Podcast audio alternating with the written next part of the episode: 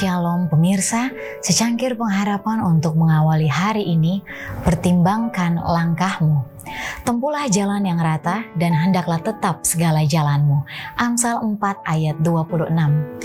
Keperluan dunia yang terbesar adalah keperluan akan manusia-manusia yang tidak dapat diperjualbelikan, manusia yang dalam jiwa raganya setia dan jujur, manusia yang tidak gentar menyebut dosa itu dosa, manusia yang angan-angan hatinya setia pada tugas seperti jarum menunjuk kutub, manusia yang akan berdiri demi kebenaran walaupun langit runtuh.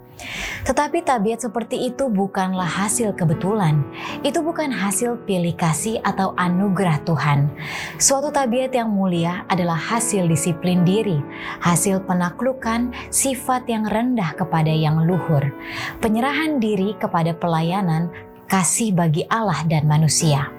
Orang-orang muda perlu diberi kesan dengan kebenaran bahwa berkat mereka bukanlah milik mereka sendiri. Kekuatan, waktu, kecerdasan hanyalah harta yang dipinjamkan. Itu semua adalah milik Allah dan haruslah menjadi keputusan setiap orang muda untuk menggunakan dengan sebaik-baiknya.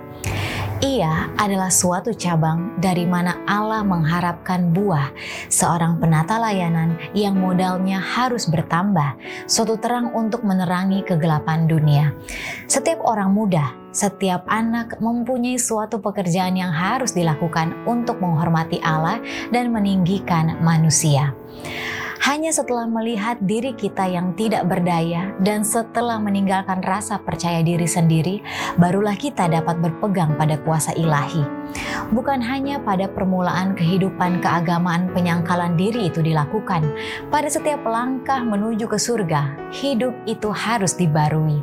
Semua perbuatan kita yang baik bergantung pada satu kuasa di luar dari diri kita sendiri.